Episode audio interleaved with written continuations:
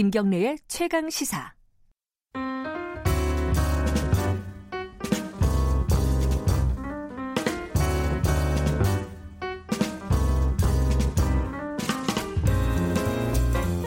더 나은 미래를 위해서 오늘의 정책을 고민하는 시간입니다. 김기식의 정책 이야기 식스센스 김기식 더 미래연구소 정책위원장님 오늘도 함께 하십니다. 안녕하세요. 예, 안녕하세요. 네. 네.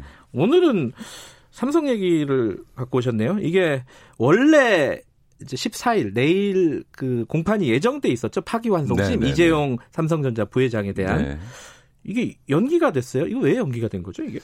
예, 청취자들께 좀 기억을 상기해 보면 이재용 부회장이 이제 최순실과 박근혜 등에 대한 뇌물로 1심에서 네. 5년 실형을 받았습니다. 근데 2심 말 사주고 이런 거죠, 네, 그때. 네, 네, 네. 뇌물 주고 네. 이제 말 사주고 이런 게 이제 걸려서 5년 징역을 실형을 받았는데 2심에서 이재용 부회장이 당시에 뇌물을 줄 이유, 다시 말해서 경영권 승계 현안도 없었고, 네. 어, 승계 프로그램은 없었다. 따라서 청탁도 없다. 이런 등의 이유로 해서 1심에서 내리는 5년을 반으로 깎아서 2년 6개월을 선고하면서 집행유예를 선고하면서 네. 석방을 시켜줬습니다. 그런데 그게 작년에 대법원에서 2심이 잘못 봤다. 그렇지 않다. 경영권 승계 현안이 있었고 네. 그거에 따라서 어, 청탁을 하면서 뇌물을 준 거다. 그리고 2심에서 인정하지 않은 뇌물 액수도 훨씬 더 많다라고 네. 얘기하면서 이제 파기환송을 시킨 거죠. 유죄 취지로. 네. 근데 이제 그걸 받은 2심 재판부가 다시 받은 2심 어, 정준영 부장판사가 그 처음에 시작할 때 이제 삼성에서도 이제 대법원에서 이제 확정 사실상 확정 판결을 해준 거니까 네.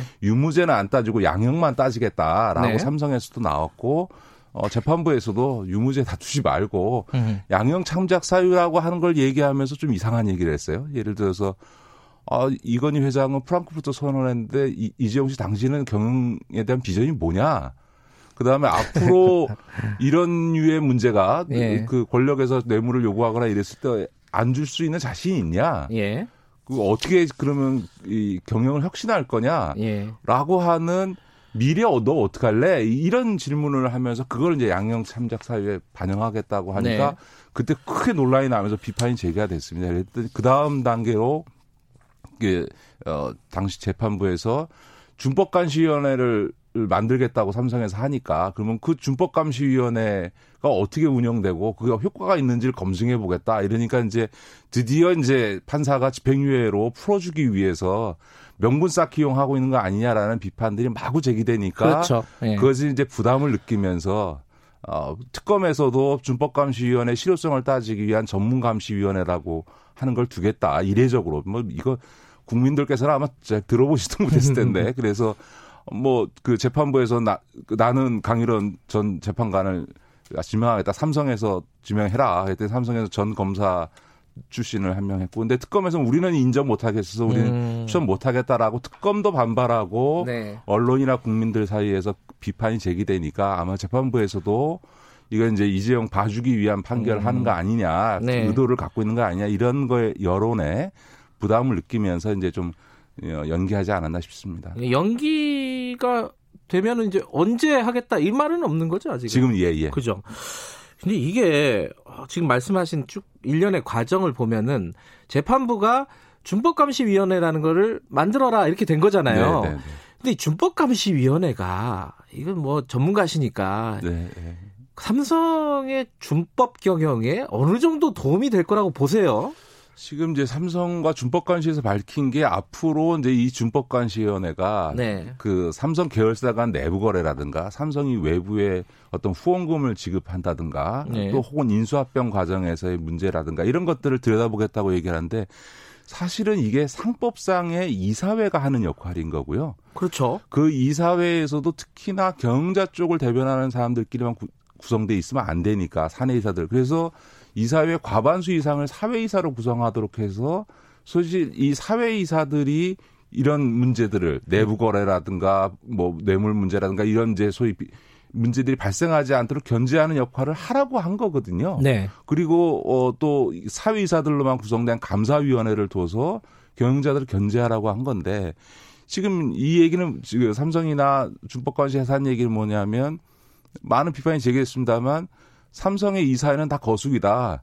외부에서 음. 들어온 사회이사들은 사실상 친삼성 인사들로 돼서 기능을 못한다. 네.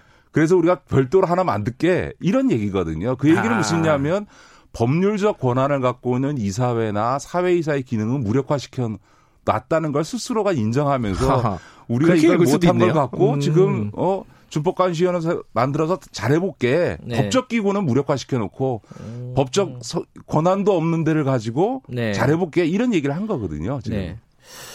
그런데 이제 요 요게 이제, 이제 쟁점 중에 하나인데요. 이게 과연 음.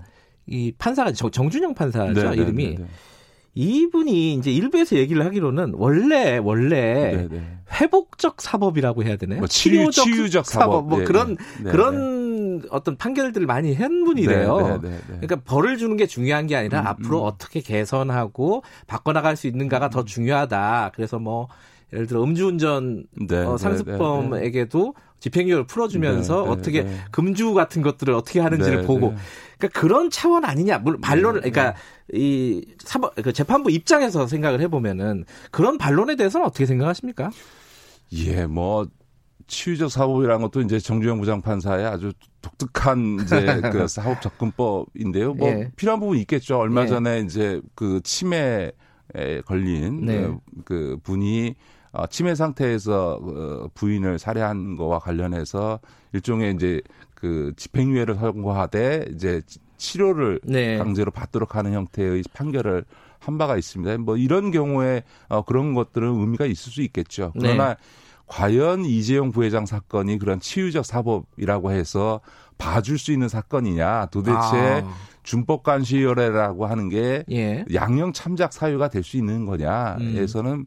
저는 매우 부적절하다고 생각합니다. 예를 음. 들면 지금은 준법 관시위원회라는 게 이런 거거든요. 사실은 이재용 부회장이 그이 잘 아시다시피 에버랜드 제일모직과 삼성물산 간의 합병 비율을 지금 삼성 바이오로스 수사에서 나타나듯이 네. 조, 조작을 해가지고 사실은 그 과정에 생겨나는 문제들을 때문에 경영권 승계 문제 때문에 뇌물을 줬다. 이게 이제 대법원에서 네. 나온 판결이거든요. 그래 그 과정을 통해서 사실은 이재용 부회장은 경영권을 확립했을 뿐만 아니라 무려 수조 원의 재산상의 이득을 취했거든요. 네.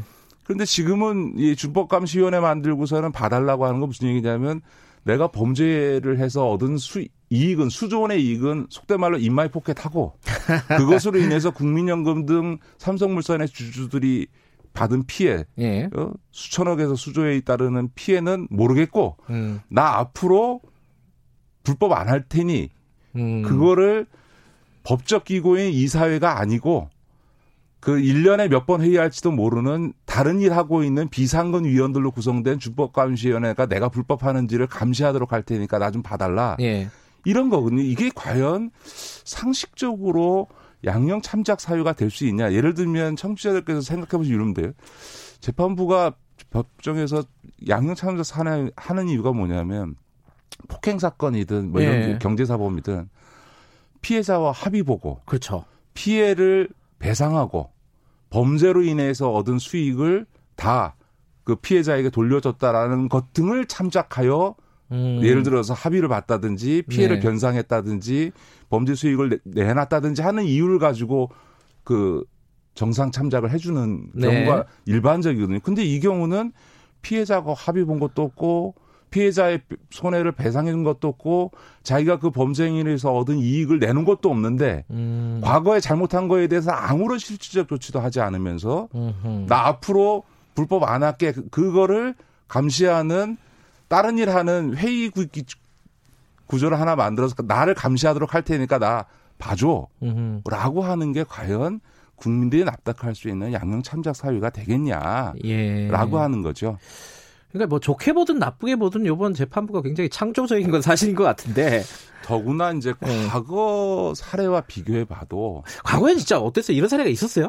뭐 이런 이유로 그 이 양형을 참작 해서 집행유예를 풀어준 사례는 우리나라 제가 아는 한 사법 역사상 아, 그래요? 준법관시원에 뒀다고 이 소위 재벌 오너를 풀어줬다 이런 경우는 제가 본 적이 없고요. 예. 더군다나 예. 제가 말씀드리고 싶은 거는 과거 이제 삼성의 오너가 관련된 이제 소위 사건이 이번만이 처음이 아, 아니거든요. 아, 근데 예. 그때마다 뭔가 개선책을 내놨는데 그때보다도 후퇴했다. 예를 들어서 어 사실은 그 이건희 아버지 이건희 회장도 90년대는 노태우 전두환 비자금 사건 때는 비, 비자금 준 걸로 네. 또 참여정부 때는 대선 자금 준 걸로 그때도 네. 이제 사법 처리되면서 당시에 있던 구조조정 본부를 소위 미래 그러니까 전략, 기획실로 전략 바꿨고요. 예. 또 2007년도에는 소위 차명 계좌 비 예. 김용철 변호사에 의한 삼성 비자금 사건이 터지면서 또 문제가 되고 조세본 처벌법으로 처벌받게 되니까 이건희 회장이 했던 게 뭐냐면 경영에서 다 은퇴하고 그다음에 그때 있었던 저, 그 전략기획실도 해체하겠다고 하고 그 다음에 차명 주식으로 갖고 있었던 재산은 사회에 내놓겠다고 얘기를 했거든요. 예. 그런데 그것도 다 그 다음에 어떻게 되냐? 전략기획실은 미래전략실로 바뀌고 이름이 바뀌었죠. 예. 그 다음에 내놓겠다고 했던 돈은 내놓지 않고 음. 2년 뒤에 사면복권 해주니까 이명박 전때 상호명복권 해주니까 다시 경영 일선 복귀했거든요. 그러니까 매번 이런 형사적인 문제가 생길 때마다 이건희 회장은 뭔가를 약속했는데 단 한 번도 약속을 지킨 적이 없습니다. 음. 이번에 최순실 사건이 터지고 나서 이, 이재용 부회장도 미래전략실을 없애겠다고 했지만 삼성전자의 사업지원 TF라는 걸 만들어서 사실상 예. 그 기능을 그대로 가져가고 있는 거거든요. 예. 근데 과거보다도 못한 건 뭐냐면 이건희 회장은 그래도 나중에 다 지키지는 않았지만 자기가 차명 주식 운영해가지고 조세본 처벌법 위반으로 그 처벌받은 사안에 대해서는 그 재산을 사회에 내놓겠다. 네. 다시 말해서 범죄와 관련된 자금, 돈을, 이익을 내놓겠다고 했는데 이재용 부회장은 지금 그것도 안 하고 있고요. 음. 이재용, 이건희 회장은 나 경영일선에서 물러날게 책임지고 네. 라고 했는데 그것도 안 하고 네. 있고요.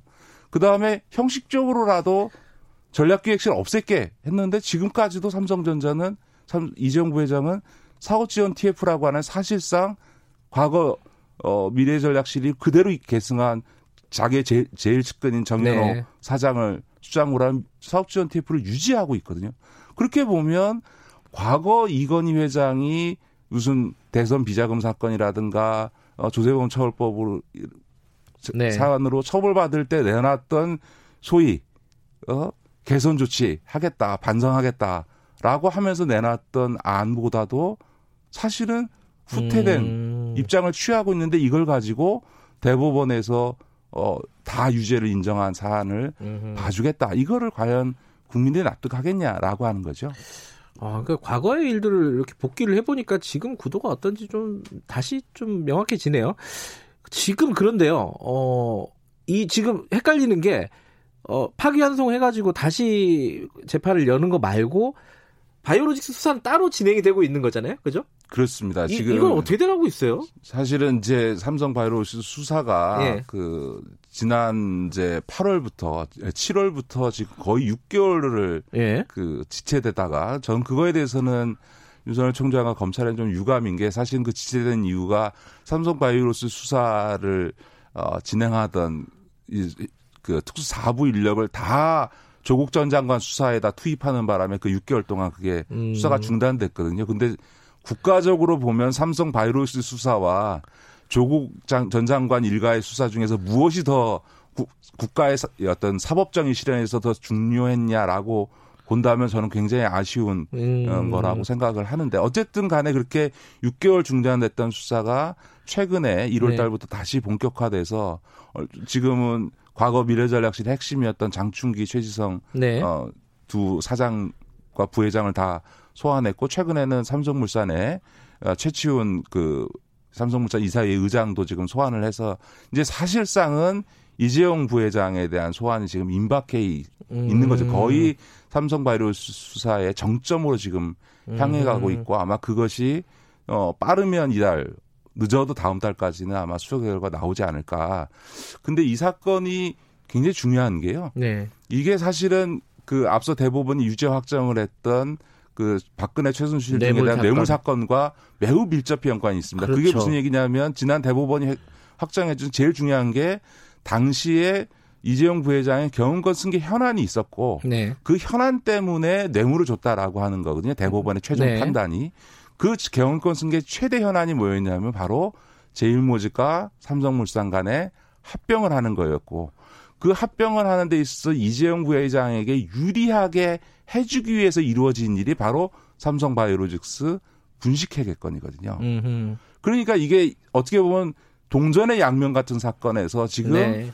정주영 부장이 지금 준법관시위원회를 가지고 양형상 봐주겠다고 하고 있는데 봐줬다가 삼성바이오로소유 사건도 이재용 부회장이 또 기소되고 거기서 유죄 판결 나게 되면 사실 속된 말로 좀 멋쩍은 일이 되는 거잖아요. 아, 그러네요. 그러니까 그 사건 수사도 안 볼래 안 볼 수 없는 거죠. 음.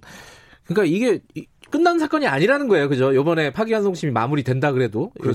그죠? 바이오로직스 수사는 계속 되고 있는 거고 거기서도 어, 뭐 당연한 순서로 이재용 부회장은 소환될 것이다. 네, 네. 그죠? 그리고 마무리되면 기소될 가능성이 굉장히 높은 상황인 거고요. 그렇습니다. 기소될 네. 가능성도 높을 뿐만 아니라 지금 삼성 바이오스가 만약에 분식회가 인정이 된다면 대략 한 4조 이상의 분식회 규모가 되는 네. 거거든요.